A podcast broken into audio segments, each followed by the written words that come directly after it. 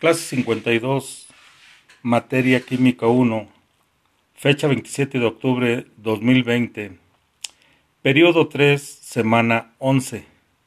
Tema, estructura de Lewis.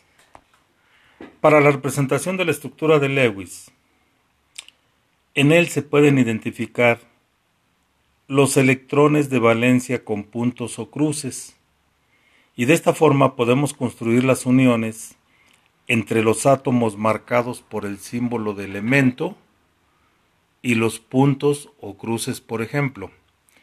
Si nosotros tenemos el sodio, si analizamos el sodio tiene 1 y el cloro tiene 7 o menos 1. Al hacer la unión nos queda nuestra fórmula NaCl, que significa cloruro de sodio. Un átomo de sodio, al unirlo con un átomo de cloro, nos forma cloruro de sodio. Tenemos también el bario, si lo unimos con el cloro. El bario, como tiene valor 2, y el cloro tiene menos 1 o tiene 7, nosotros podemos unir dos cloros, dos átomos de cloro, con uno de bario, y nos quedaría BaCl2, leyéndose cloruro de bario. Asimismo tenemos el simple, demasiado simple, que tenemos el hidrógeno y el oxígeno. El hidrógeno tenemos con un valor de 1, el oxígeno 6. Entonces para tener en nuestra estructura la regla del octeto, es decir, formar 8 electrones en el exterior, unimos dos átomos de hidrógeno y uno de oxígeno. Y eso nos da la fórmula H2O, es decir, agua.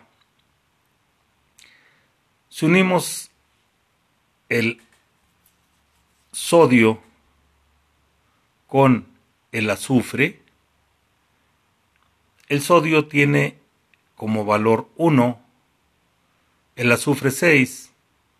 Entonces unimos dos átomos de sodio con uno de azufre y nos queda S2, Na o NaS2.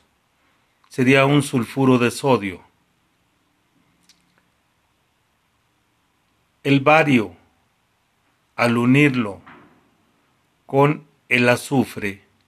El bario tiene valor 2, el azufre 6, por lo tanto con un solo átomo de bario y uno de azufre formaremos el sulfuro de bario.